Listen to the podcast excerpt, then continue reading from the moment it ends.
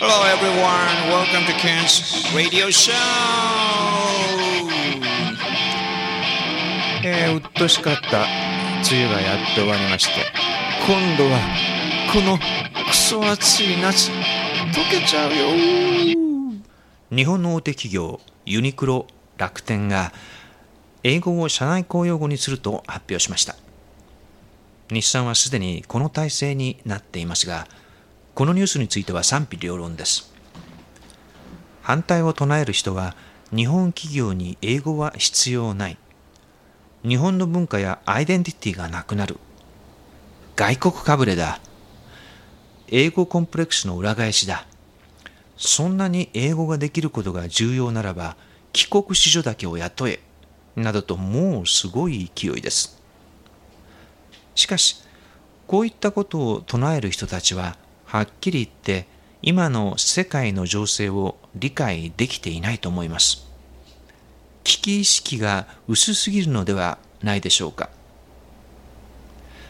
こんなことを言ってては日本は取り残されるしもうすでに始まっていることですが中国や韓国にどんどんその地位を奪われていくのではないでしょうか。僕は英語をしゃべることがそんなにすごいことなのかという考え方こそ古いと思います。もうそういった考え方では世界レベルに生き残れない。どうのこの言っている場合ではない。もう世界共通語として当たり前なのではないでしょうか。僕は決して英語至上主義でもないし日本語を否定しているのでもありません。僕は日本人ですし日本語が大好きですし美しい言語だと思います。しかしながらいいとか悪いとかではなくどちらも僕ら日本人には特にビジネスの上では必要だということです。そういう時代なのです。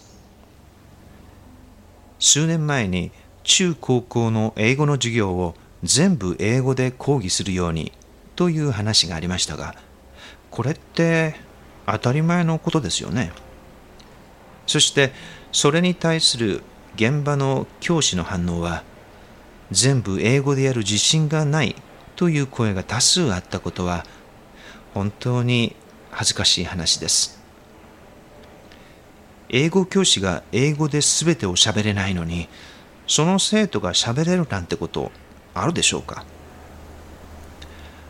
昔友人が英語教室に勤めていたのでその彼女の勧誘成績を上げるために初めて英語教室に行ったのが僕の英語学習の始まりでした。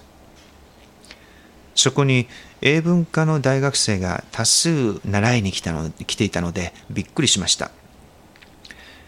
大学で英語を勉強しているだろうになんでわざわざさらにお金を出して英語教室に通っているのか非常に不思議だったので聞いてみました。すると大学で習っているだけでは英語は喋れるようにならないという答えでした。僕はえ冗談？と思いましたがどうやら本当だったのです。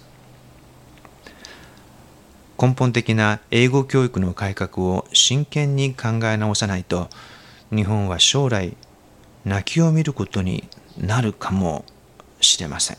今日はちょっくら真面目な話でしたがまたお会いしましょう。ケンでした。バイバイ。